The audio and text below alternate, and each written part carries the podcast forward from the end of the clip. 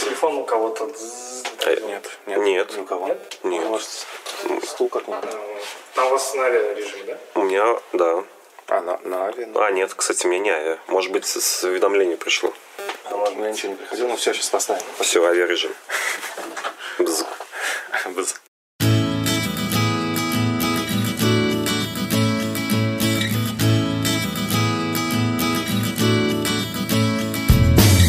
Ассаламу алейкум, хроматли дуслар. Это «Мирное небо». И под «Мирным небом» с вами Геннадий Уханов и... А, и я Борис Жуковский. Всем привет. Сегодня вступительное слово говорил не я, потому что Гена внезапно вернулся. Он- Внезапно. да, он вышел из феминистического плена Даши Солод и Ирины Матвиенко, в который он попал еще при первом выпуске. И теперь он с нами здесь. Спич не понял, ну ладно.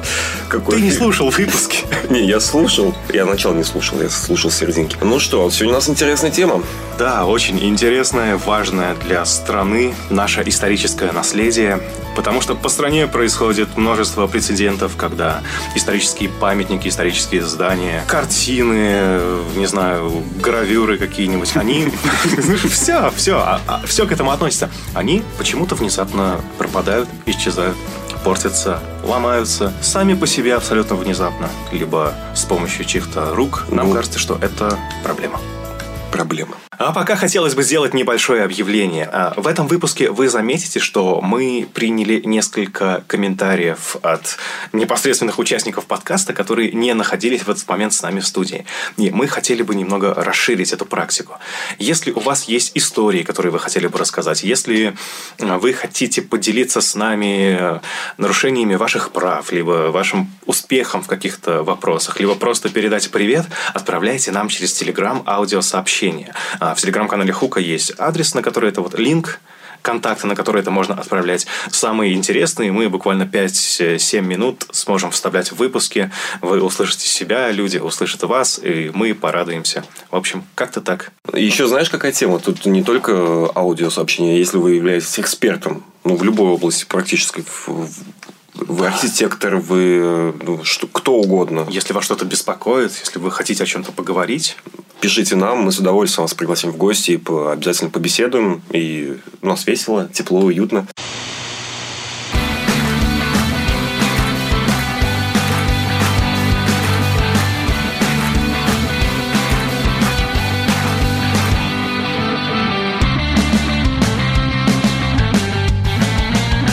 Ну и, знаешь, начнем, наверное, с ну, бомбевшей темы. Вот прям яркая тема с историческим наследием – это куранты. Да, где Паша с кафе-кафе, в общем, взорвал просто весь Facebook, который так, в принципе, полумертвый сейчас. Ждем 12 дней. Да, через дисклеймер, мы записываемся 16 ноября, поэтому у нас 12 дней до того момента, как интернет увеличится в 10 раз, и мы заживем в новой прекрасной стране. Ну, в общем, а, что случилось? То есть, вокруг курантов неожиданно появилась такая некая пристроечка, такого черного цвета, как ее называют, гроб. Гробик. Идеально.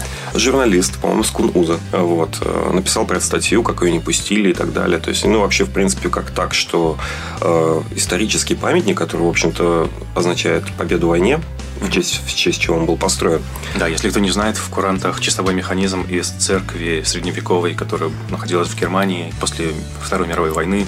этот механизм это в первом сюда. памятнике, а во втором дубликате там, э, там, там китайский. И он все время на две минутки опаздывает, как бы его ни покрутили. А зато звона больше на площади.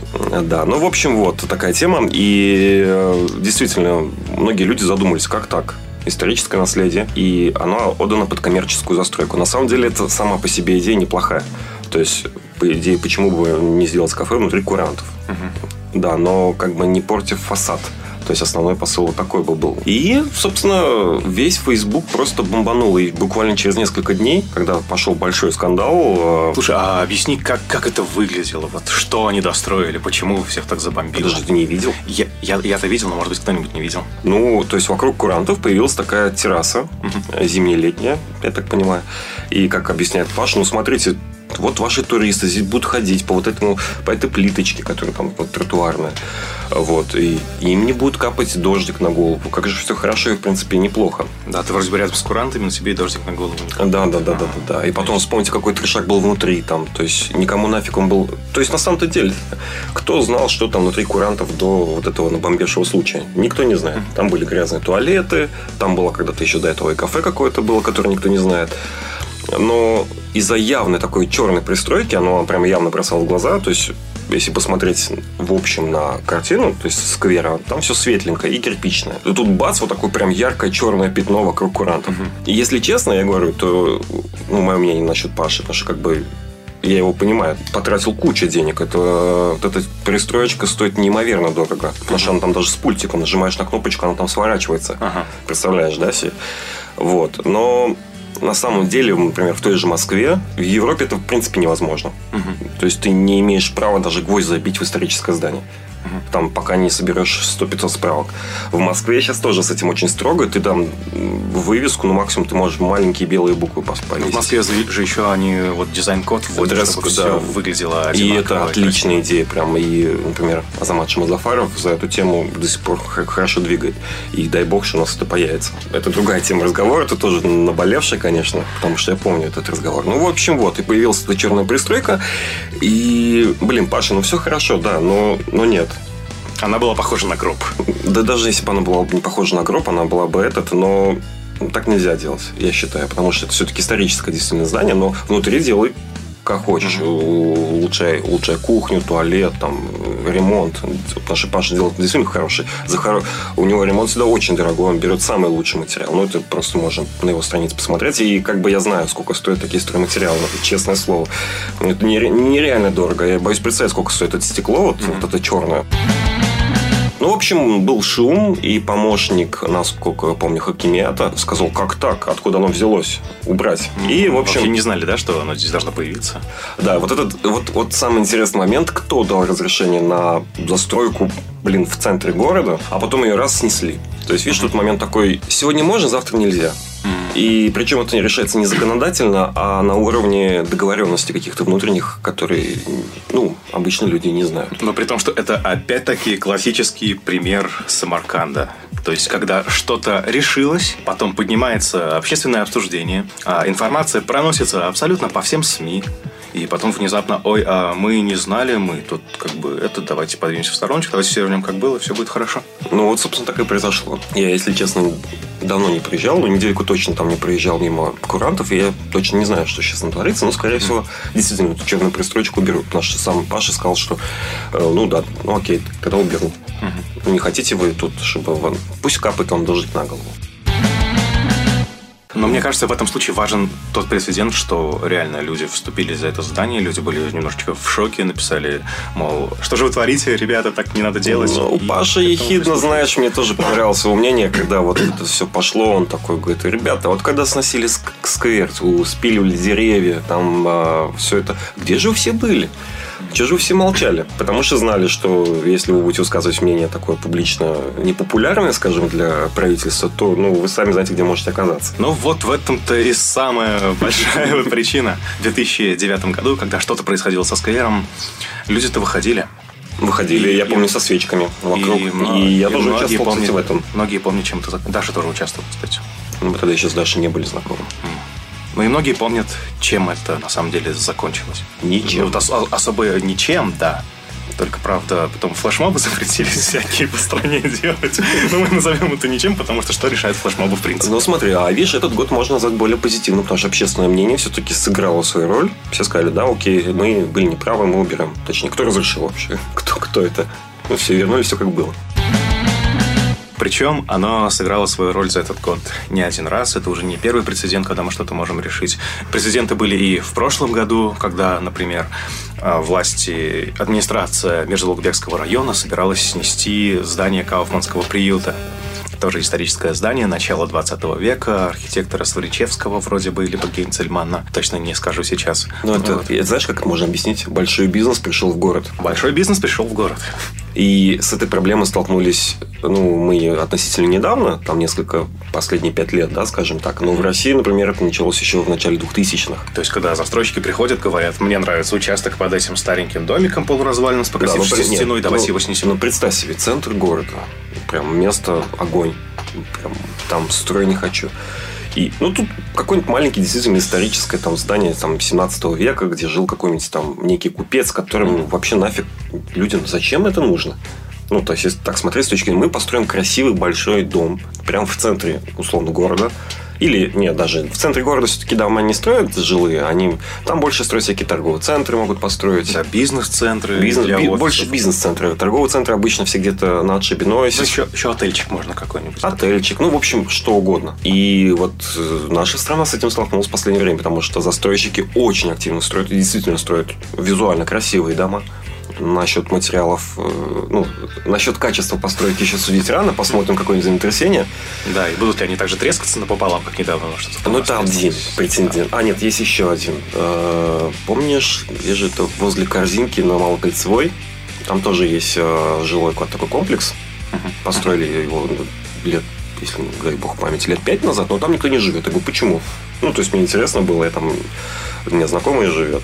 Он говорит, ну, все боятся там покупать квартиру, потому что дом как-то это, странно выглядит. Ну, типа Пизанской башни. То есть, это так вот явно не видно, но если присмотреться, то, то ну, там никого реально нет. Там... Зато красиво. Зато красиво. Зато ты проезжаешь по городу, у тебя высотка стоит, и это мощь, мощь. Ты понимаешь, в мощь многоэтажки. Да. Это, это нам нужно для имиджа. Помню, кстати, я вспомнил водонапорную башню, которую снесли, помнишь? В том году, по-моему. Да, да, да. Ну, тут тоже лицемерие у людей, можно сказать. До того, как все узнали, что ее сносят, всем было абсолютно пофигу. Когда ты последний раз был... она, не стоит. Вот ты был лично возле этой башни, сказал, да, вот она, это водонапорная башня начала 20 века. Пожарная. А, сейчас не получится меня упрекнуть, потому что я, когда был поменьше, увлекался историей Ташкента, часто наблюдал ее на всех фоточках, хотя даже приехал, хотел забраться, но меня туда не пустил сторож, сказал, нет, прости, нельзя, она старая. Ну вот, ты еще плюс два человека, которым это было интересно. Но после шума стало интересно всем. Да, все внезапно узнали, что у нас есть такая башня, которая уже больше, чем сто лет.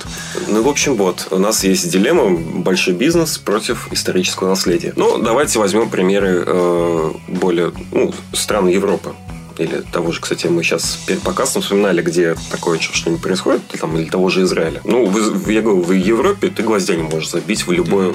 Там будет домик стоять. Или, например, Финляндия, кстати, вспомнил. Финляндия, там стоят старые дома конца 18 века, деревянные. Mm-hmm. Деревянные дома. Mm-hmm. Учитывая климат, минус там 30 средней температуры зимой и минус 29 летом, Шучу. Но домики все стоят отреставрированные и э, ну, как бы и люди там даже живут, и они за ними смотрят, там смотришь, как будто этот домик построили буквально там лет 10 назад. Насколько, насколько они педантично, можно сказать, относятся к своей истории. Потому что они говорят, ну как, это же построили наши прадеды, там дед, деды, прадеды. Я вот, кстати, недавно где-то видел картинку. Самая старая деревянная церковь Европы, которую построили в конце X века. Так. То есть ей уже тоже больше тысячи лет. Но она деревянная, из первоначальных материалов, и ее сохраняют и поддерживают. Кстати, в той же России недавно сгорело, э, ну, совпадение, понимаешь? Да, Там да, тоже была деревянная церковь, где-то, я не помню, ну, в какой-то области. И, в общем, хотели ее реставрировать, но там разрешение истори... Ну, не давали власти. Угу. Ну, она сгорела. Все, она полностью сгорела вот прям до последнего деревянного брусочка. Я помню еще случай, когда в той же России абсолютно случайно из-за проблем с проводкой сгорали памятники конструктивизма первых, первых первой половины случайно, 20 века, да, абсолютно случайно. Но они просто находились в самом центре города, а в центре города, как мы знаем, плохая проводка вообще в целом. А власти э, пускают все силы всех электриков в регионы, чтобы они там занимались на центр остается времени. Не, досмотрели. Прикольная фишка, то есть если в России это происходит типа, типа случайно, тут такие большие кавычки елочки, mm-hmm. то у нас это происходит просто э, из посыла, ну блин, кому нужен нафиг этот маленький домик, и мы построим здесь красивое здание на века. Да-да-да, нам в Самарканде застройщики говорили, то, что ну, ну это же лучше, мы сделаем новое, тут будут жить люди. И обрати внимание, что обычные люди, ну, чаще всего те, кто уже купил там предварительно квартиры, они говорят, ну, нам, блин, Мы хотим жить в больших э, квартирах красивых, не хрущевках. Ну, уже. конечно, если ты купил там квартиру за 150 тысяч долларов, извините, то... Ну, или ты спроси обычного человека, который живет в глиняном домике, ему скажет, где ты хочешь жить? В красивом доме с пентхаусом в Самарканде, условно. Или бы вот в своей вот маленьком вот, вот э, ну, что он скажет, как ты думаешь? Он согласится на пентхаус с огромным. Но только если он не живет, не живет в том маленьком домике, который будут сносить. Именно. А если он живет в этом маленьком домике, то тогда... Ему остается либо просто сдаваться, либо бороться, как делают жители Самарканда. Кстати, не безуспешно. Это тоже показатель. Правда, бывают случаи, когда никакая борьба не помогает. Либо, точнее, борьба начинается уже в тот момент, когда все, все кончено, грубо говоря. Вы, наверное, поняли, что мы хотим рассказать про мавзолей Шамунаби в Каракалпакстане. Вот я не знаю еще, что вы троллите, но вот мы сейчас... Я, я абсолютно не, не пытаюсь троллить, мне просто вся ситуация выводит, а, вот так вот из себя. Это, эм, это, это дичь. До, до подкаста вот мы с Борей почитали вообще для себя что этот мавзолей вообще 12 э, века постройки, его случайно обнаружили. Случайно. Абсолютно случайно. Археологи да. нет. Это, нет, это, это, это, именно, это, именно, случай, именно случайно. В 1964 году. Ну, а никого, нифига себе. Смотрите, мавзолей. Нет, ну и его выкопали, все, все дела, и вот он стоялся, никого не трогал. Мавзолей выглядел так прилично. Ну, немножечко разрушенный, конечно, но это длинный такой прямоугольный вот корпус, купола, окна, направленные ну, на Мекку. К чести, ну, я не знаю, Каркалпа Кастана, вот из-за этих маленьких исторических э, штучек сюда приезжали туристы. Да, чтобы ну, кус они просто так бы не приехали посмотреть город. Потому что там посмотреть как бы особо э, и не нечего. Mm. Ну, Аральское море, и вот, вот эти вот... Ну, и музей Советского стоит. Да, ну вот и музей Советского сейчас, да, это отдельная история. Кстати, тоже. Кстати, да. Кстати, да. Вот Боря про музей Советского сможет сейчас рассказать поподробнее. Ну, в общем, что случилось? Открыли э, советские археологи в 1964 году его раскопали, а совсем недавно, буквально, по-моему, недели, ну, ну в общем, осенью... Несколько, несколько недель назад... Да, э, его отреставрировали. Внезапно появляются в, в сети фотографии о том, что с ним случилось. Да. Ну, и он стал новый, красивый, и как бы того холмика теперь нет, тех холмиков, которые были. Да, вот представьте себе просто любую новую построенную вот кирпичную мечеть где-нибудь в Ташкенте. Да. Вот он выглядит так, то есть его просто напрочь снесли, можно, Поставили принципе, сверху новый. В принципе, в, в подкасте в описании можем оставить ссылочку на статью, где про это более подробно написано. Там есть все картинки, и можете посмотреть. Народ, кстати, возмутился. Да, вот народ начал, что вы делаете, что вообще происходит, но, к сожалению, там в тот момент уже было абсолютно поздно что-либо менять. Потому, что уже все сделали. Уже ничего нельзя было изменить. Самое клевое в этой истории комментарии тех, кто этим занимался. Они сказали, что ну, его уже никак нельзя было спасти. Ну, конечно, да, нельзя было спасти. Его уже снес. Ладно, простите. Не, ну, и ты знаешь, мне в комментариях, когда я читал к, к скандалу, многие люди задумывались, блин, нафиг мне такое государство, хочу свалить. Ну, не в своей России, а, а в Европу или куда-либо, где... То есть, смотри, ну вопрос, они же делали это из лучших побуждений, опять-таки. У человека, ну, допустим, градоначальника условного, у него нет вот этой концепции, то есть он делает это из, реально из лучших побуждений, не из того, что там, допустим, заработать или откат. Он смотрит, ага, вот холмики, там полуразвалившиеся, туда ходят люди, ну давайте сделаем лучше. И, ну, и там про меня в газетах, ну, про него в газетах это писали. Правда, это маукнулся, я так понимаю, не с лучшей стороны. Хотя, вот я говорю, тебе, скорее всего, это посыл, э, посыл, главный посыл, то, что это делать из лучших побуждений. Да, я хочу отреставрировать, он будет выглядеть лучше, туристам будет что показывать. Ну, я, например, э, на месте него, например, ну, переживаю за то, как туристы будут думать обо мне, о моем регионе. Но Почему это не... у нас такие разрушенные здания? Лучше пусть они будут новыми и красивыми. Да. Ну, на самом деле, да. Но это не касается большого бизнеса и застройщиков, потому что там исключительно, исключительно все решают деньги. Потому что они считают, ага, мы построим дом, там 100 квартир, продадим за столько-то, а, вот этим жалким домикам мы сейчас дадим там, ну, там какую-то ну, сумму, чтобы они, главное, это. Но нет. Что-то что идет не так. Что-то пошло не так. И вот, кстати, один из показательных примеров э, вот той ситуации с застройщиками, которая продолжается прямо сейчас, это Ташкентский дом 45. О, да. Там вообще произошла чудесная история, если кто не в курсе. Дом 45, дом 1928 года постройки, а, один из немногих памятников конструктивизма, который остался в Ташкенте. А, конструктивизм – это такое вот направление в архитектуре и искусстве, которое было в Советском Союзе, авангардное такое, мы должны менять образы, формы и все такое. Ну и вот построили здесь жилой дом, многоквартирный жилой дом, в нем проживает 300 человек. Дом спокойно стоял э, в километре от вокзала, буквально в 20 метрах от э, Мингурика от, э, Обалдеть. от одного из старейших вообще строений на территории нашей страны. Ну и вот, спокойно стоял, никого не трогал, пока в начале этого года э, к жителям дома не постучались в дверь застройщики со словами «Ребят, сорян, давайте переезжайте, мы здесь будем строить семиэтажку с огромной парковкой там подземной». Всем будет хорошо. Всем будет хорошо, мы дадим вам дома, квартиры в домах, которые еще, правда, не построены, но мы вам их дадим. И вот. История абсолютно, опять же, классическая, самаркандская, когда выписывается решение Хакима без плана, без утвержденного проекта, без всех подписей из кадастров, из там э, Министерства культуры, к которому, по идее, должен относиться дом и вся буферная зона вокруг Мингурика. Но нет, решение Хакимията об этом уже вынесено, жильцов просят подвинуться. Самое клевое то, что решение Хакимията, в решении Хакимията сказано выделить такой-то компании этот участок под благоустройство. Почему не благоустройство? А вот именно Хакимият под благоустройством понимает снести к чертям исторический дом. Сделать плиточку вокруг. Да, и фонарики. Нет, и построить дом семиэтажку. Возможно, на первом этаже будет магазин. Благоустроен же центр города, там должна быть жизнь, там должны ходить люди, что-то покупать.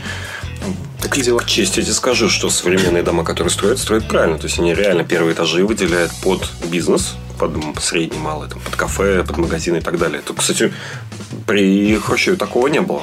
При Хрущеве много чего не было. Не, ну и сейчас посмотри, все первые этажи в центре города, даже старых хрущевых, сталинских домов, они все именно реально магазинчики. Ну, город оживает потихонечку. Капитализм приходит в массы. И это неплохо. И как бы застройщики это предусматривают этот момент. И парковки там предусматривают подземные, все хорошо. Капитализм приходит в массы. Вот Послед, последний, последний прекраснейший кусочек истории о доме 45.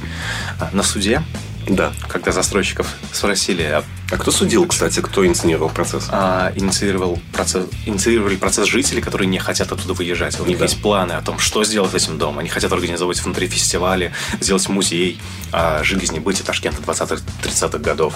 Так. Хотят организовать уютные уголки вот для туристов, которые постоянно выходят из Мингурика через их двор, потому что вы, выход из Мингурика, он прямо вот, вот напротив смотрит на ворота этого дома.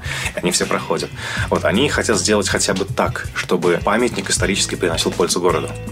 Но на суде, когда они начали судиться на минуточку не застройщиками, а с Хакимиятом ага. против его решения. Так, окей. Но на суде почему-то участвовали застройщики, которых пригласили туда ну, участвовать. Понимаешь, как это происходило? Там, говорят, нас суд вызывают на, на, на Хакимият. Они говорят, так, идите сами, вы это все там затеяли. Да, разбирайтесь, разбирайтесь как хотите, да. Ну и вот когда застройщиков на суде спросили, а почему вообще этот участок, почему вот этот вот дом, и кто-то из них сказал, как там это было? Мы просто проезжали мимо, участок нам понравился. Ну, Красивый, все, вот вокзал да, тут под да. боком. Капитализм решает все, тебе нравится участок, ты его забираешь. Ты сильный, ты можешь забрать. А в итоге? В итоге пока что все более-менее остановилось. Я буквально вчера виделся с одним из главных активистов этого дома, Владом Замановым.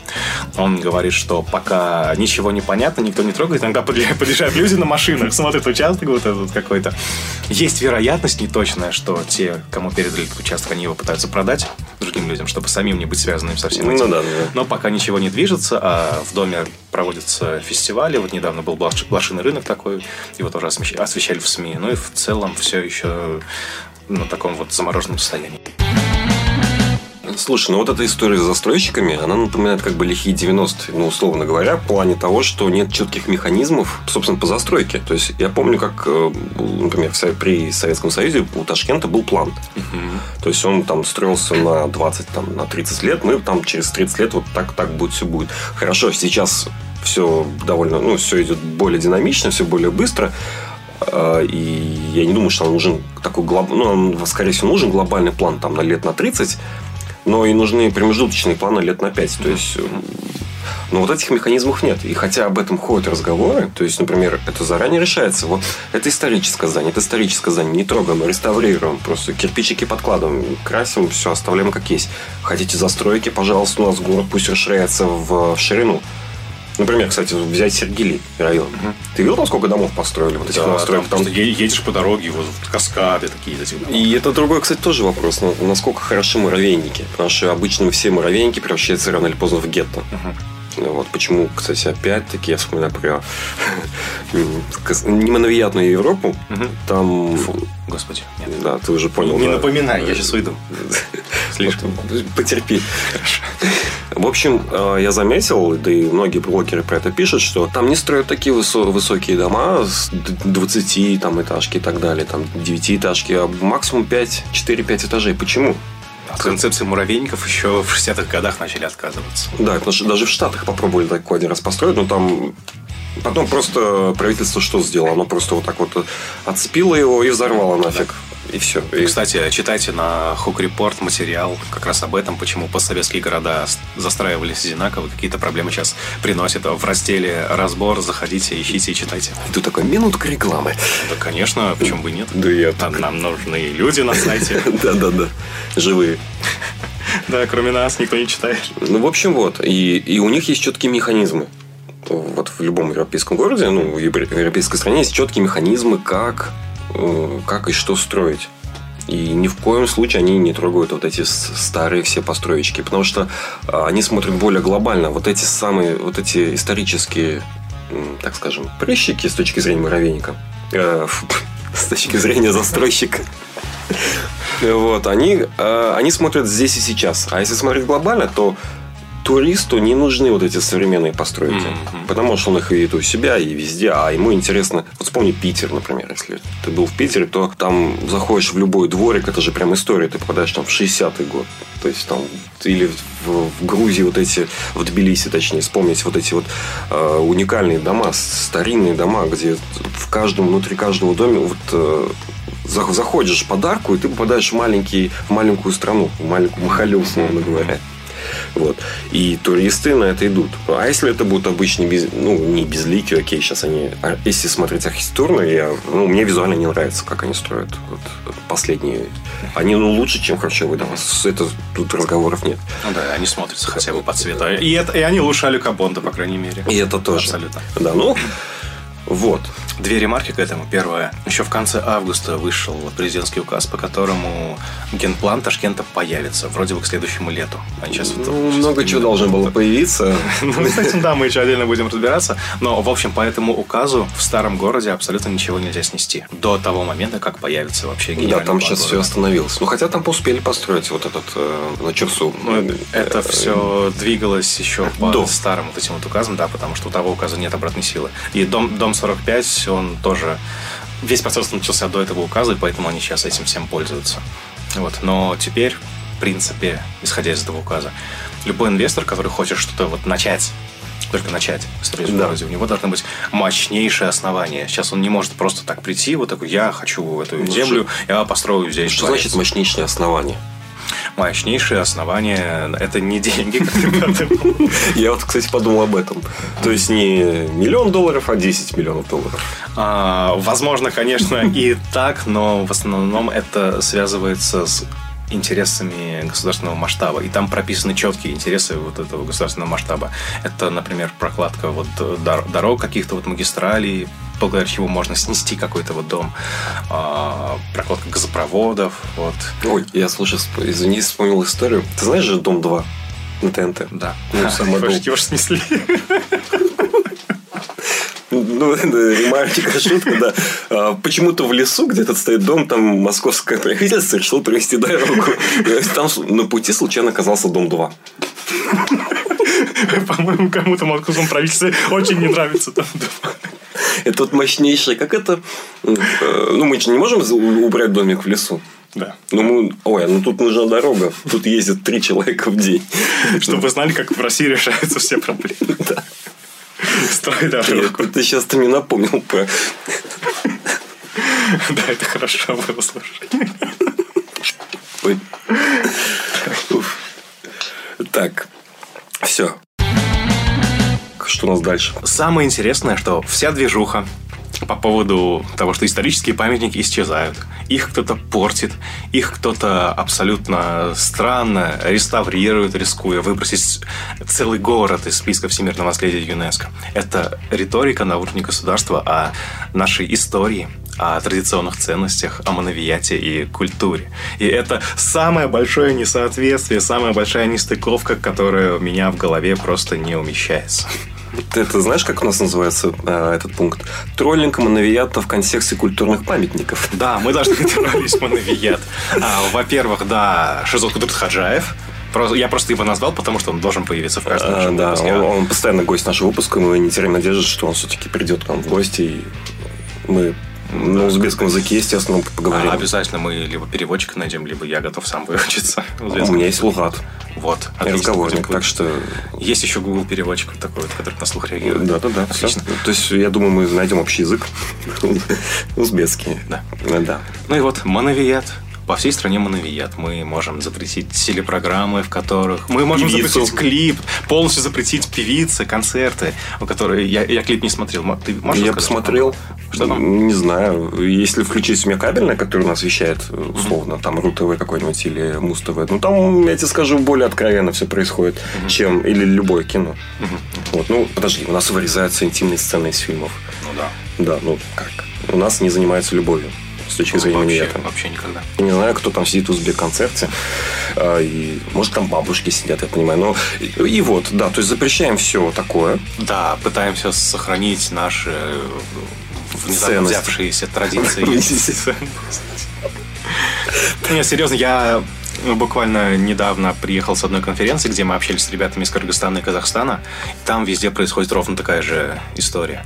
Серьезно? Да, то есть ну, это просто э, переходный такой этап после Советского Союза, когда у тебя пустота образуется, и тебе нужно заполнять ее новыми Стой, стой, подожди, но 10 лет назад такого мановиата еще не было. Как, как он так вот вдруг через 25 лет он вдруг... Тогда была э, еще более-менее разность, разность мнений на уровне общества. Вот. Так. И это не, не так сильно вылезало. Но теперь именно почему-то государство на вот таком огромном уровне выносит это на обсуждение. Плюс еще, как бы это ни прискорбно звучало, подрастает поколение. Мановиятное. Именно. именно. Да, как поколение 90-х. Которое само на вот этом всем вот следит. Вот, к примеру, в Казахстане есть группа 91. Так. А, представь себе такой вот японскую, японский бойс-бенд. Так, такие вот э, парни понял, с да. накрашенными волосами, Класс. серьгами, там вот у них там толпы кричащих девочек к ним на концерты выстраиваются. Так. В Казахстане тоже есть такая группа. Так. И люди выходят на митинги, чтобы, чтобы, запретить. чтобы останавливать их концерты. м слушай, крутяк. А один психолог... Обычные люди, в смысле, люди. А, обычные люди, да. А один психолог вот в документальном фильме о них, кстати, 21-го будет премьера, потом посмотрите в интернете клевый фильм. А, один психолог комментировал это, то, что людям нужно выплескивать куда-то свое протестное движение. И смотри, слушай, они же эту роль эта группа выполняют. Они берут на себя огонь, э, ну, собственно, снятие напряжения, да, такое условное. Да. Ну, в принципе, почему бы нет? Абсолютно для всех. Слушай, ты попробуй, э, я сейчас подумал, а если, допустим, внести предложение, допустим, о правах э, сексуальных меньшинств? Ну, у нас пока статья есть в Уголовном кодексе. Нет, я не про мальчиков, а про девочек. А, для Кстати, для... в контексте феминизма, который, кстати, был в позапрошлом выпуске. Минутка феминизма. Ну, представь. А, у нас, а, вот, а нам с тобой нельзя. У нас посадят. Ну, если вы об этом рассуждаете. То есть, в контексте моновиата это, это об этом даже, даже и думать страшно. Ну, в контексте моновиата много о чем думать страшно, на самом деле. А ты мне про клипы тут рассказываешь. Ну, действительно. Но самое хорошее, что в контексте моновиата можно абсолютно не думать об исторических памятниках. Да. А, они выпадают из контекста моновиата. Мы думаем о поведении, мы думаем о мыслях, мы думаем о том, как одеваться, но абсолютно не думаем, что культура и традиции, они останавливаются на нечто на чем-то более обширном, чем наши мысли, внешний вид и наше поведение. Например, вот часть нашего культурного наследия – это та же самая керамика из, из Рештана. Так. И у нас вот есть очень хороший комментарий Мурата Сарсенова, который сейчас объяснит вам о том, что там происходит. А, отдельно хочется рассказать о теме, в которой я достаточно плотно варюсь последние годы. Это сохранение нашего наследие в сфере прикладного искусства, одного из э, богатейших в мире в Узбекистане. Э, здесь тоже государство... Ну, то есть, смотри, был создан Хунармант, так называемый, да, организация Хунармант, ремесленник, который, члены которой были освобождены от уплаты налогов ну, вообще каких бы то ни было. То есть, если ты состоишь в этой организации, то продавая свою продукцию, ты как бы государству ничего не платишь ты платишь тем, что вот ты вот в этой сфере работаешь. Но это вполне логично и, ну, здраво. Это классно. Вот. Ну, во-первых, ты платишь взнос в этот хунарман. Во-вторых, в этот хунарман вступить может кто угодно. Э, я знаю случаи, когда туда вступали продавцы, перепродавцы, э, ритейлеры, там, Сурикзара. И, ну, им это, им это выгодно. Плюс ко всему, управляется этот хунармант не бог весть кем – все время какие-то совершенно непонятные люди, совершенно непонятные люди, неадекватно реагирующие на происходящее вокруг, не разбирающиеся нормально в прикладном искусстве, не понимающие ценностей. Там кумовство, там коррупция, там... В общем, все как везде. Вот. А в остальном государство только препятствует. Знаешь, э, мы несколько раз делали выставку традиционной керамики э, Узбекистана, и на одной из них, когда мы сидели с мастерами в Чайхане, Э, я там, знаешь, такой вдохновленный, толкал речь о том, что надо, значит, привлекать власти на местах, чтобы они помогали там и так далее, и так. В этот момент все мастера начали кричать, махать руками, лишь бы не мешали. Вот. Э, сейчас самая свежая новость это...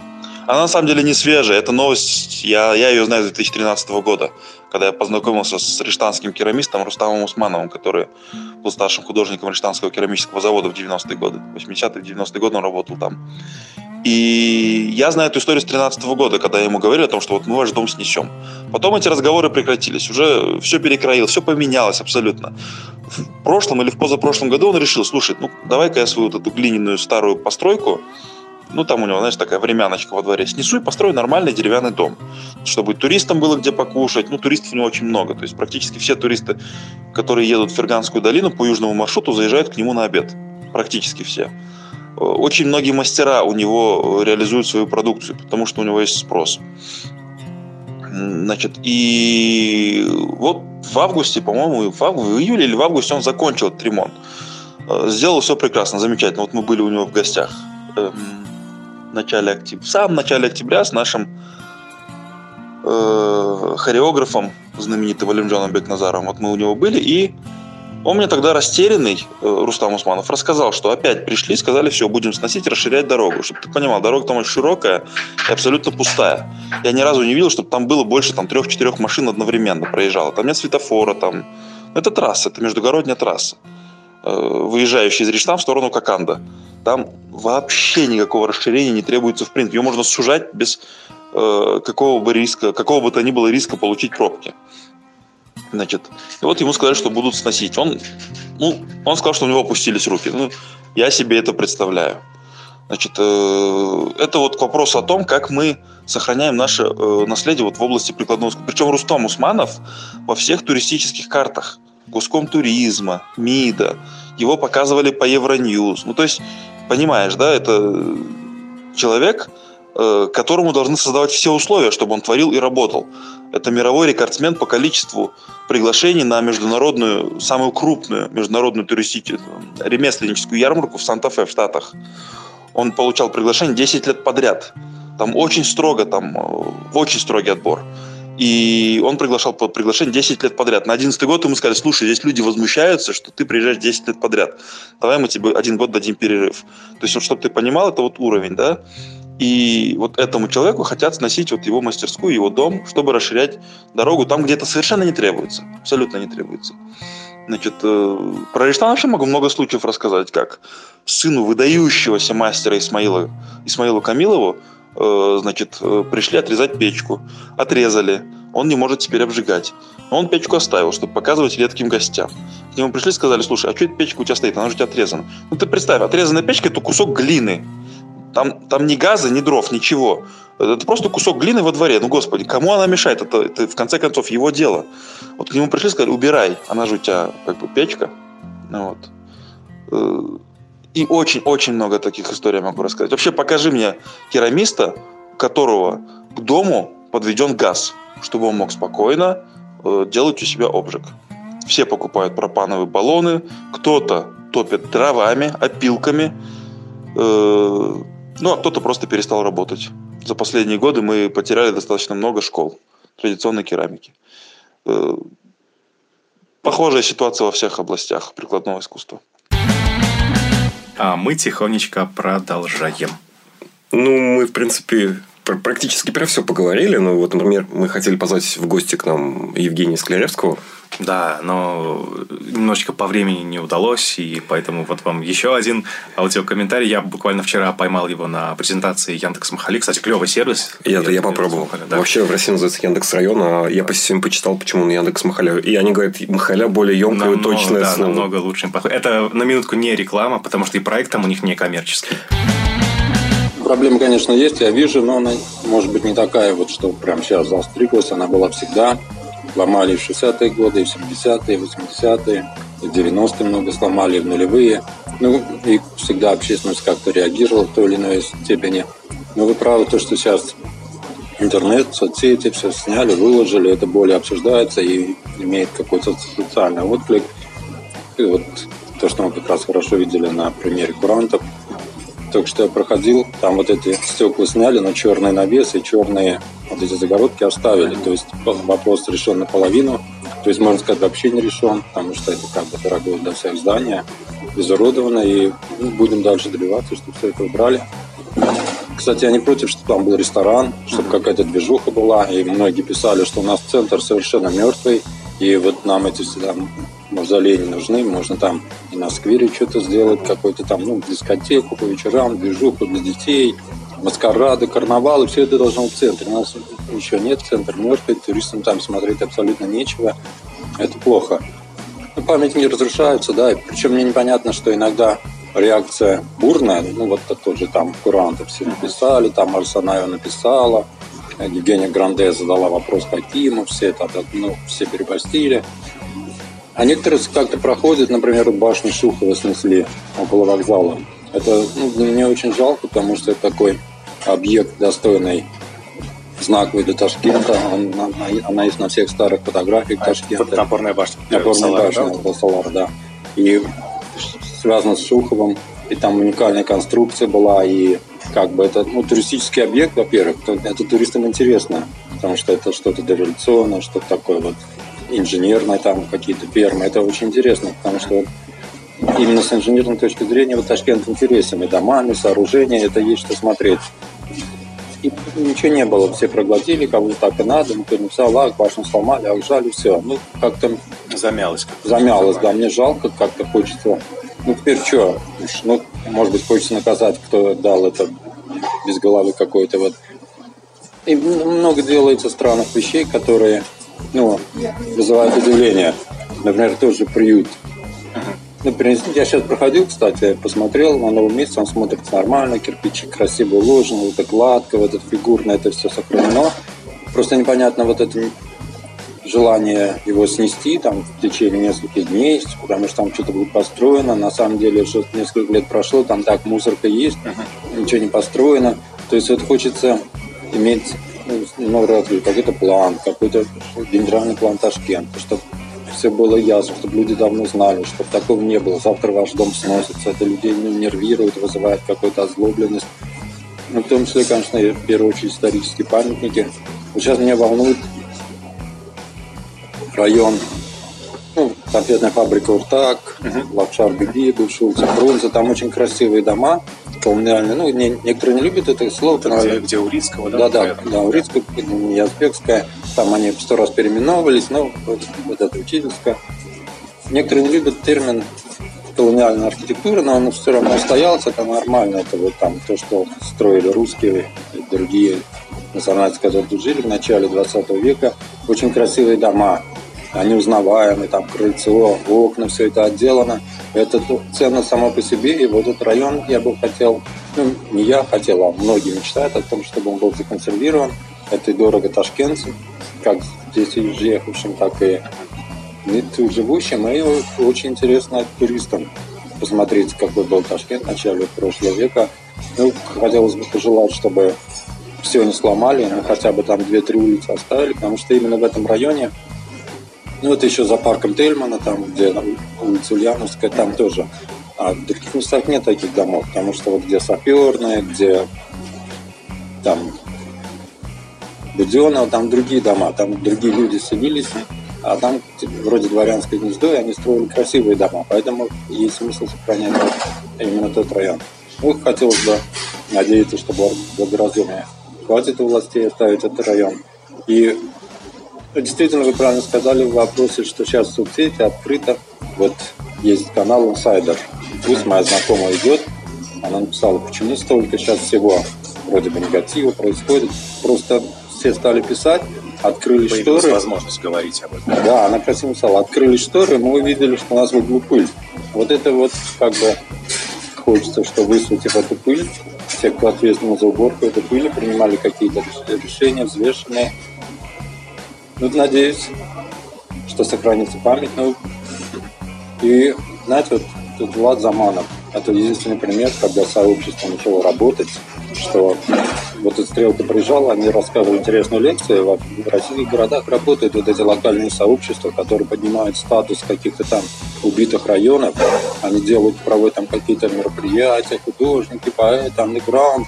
И туристы едут туда. Туристам нужны какие-то развалюхи, какие-то памятники. Тем более у нас все это новодел, это им интересно.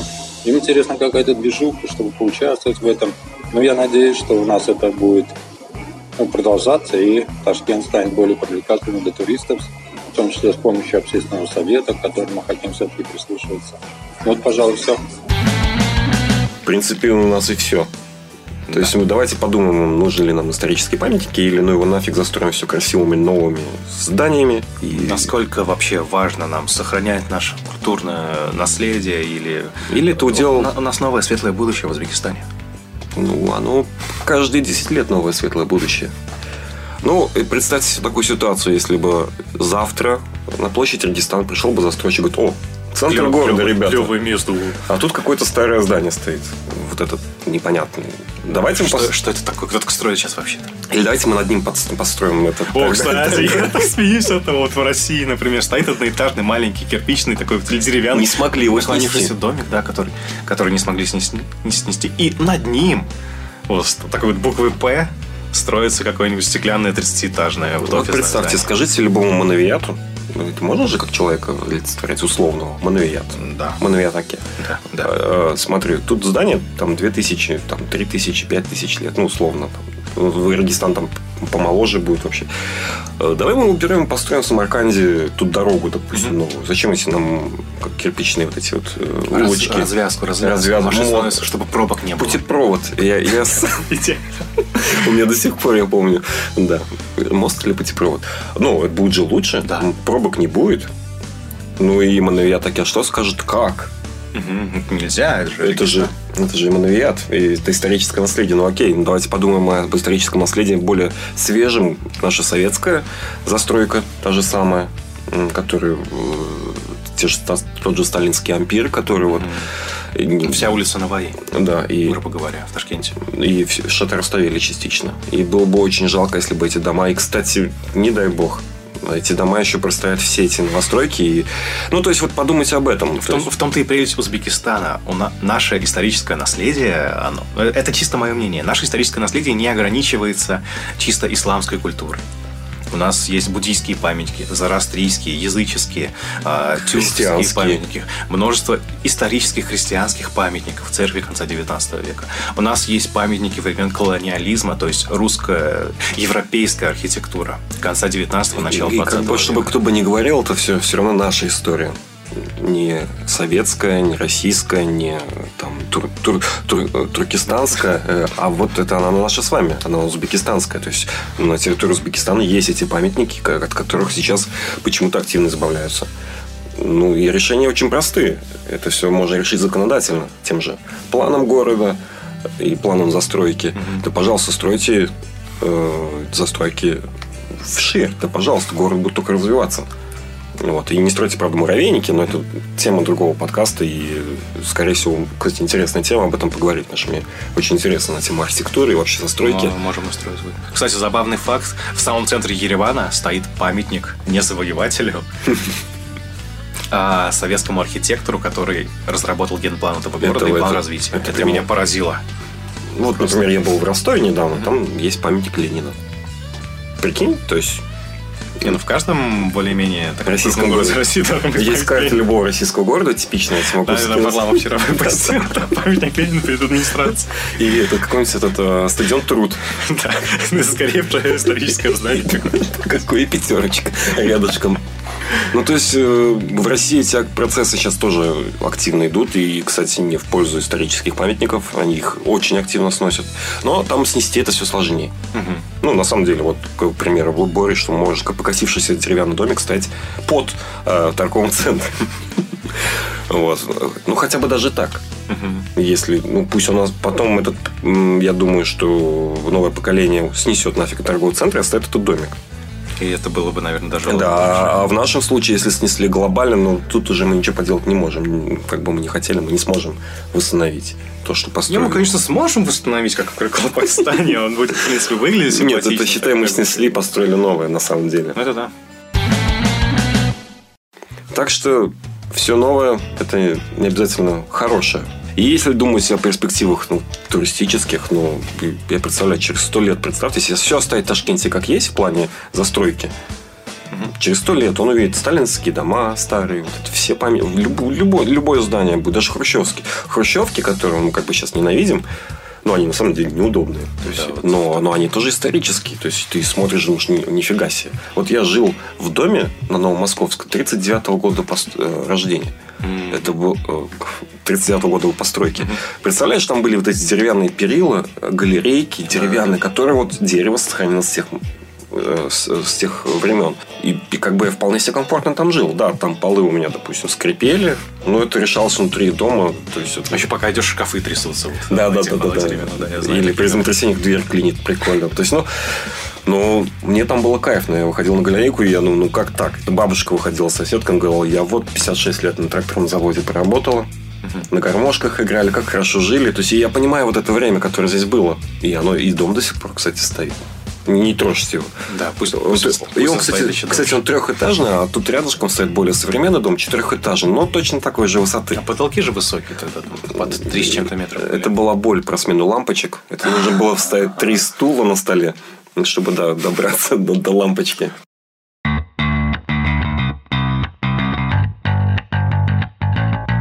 Ну, в общем, на этой ноте мы, наверное, закончим. А, да, будем потихоньку заканчивать. Обязательно Э, рассказывайте о подкасте друзьям, подписывайтесь на нас везде, где только найдете. На сайте в разделе подкасты висит текст с описанием того, как и где это можно сделать. Там будет проще с текстом, чем сейчас с нашим голосом. Это да. Ну, с вами был Геннадий Уханов и... А, и Борис Жуковский. Всем пока.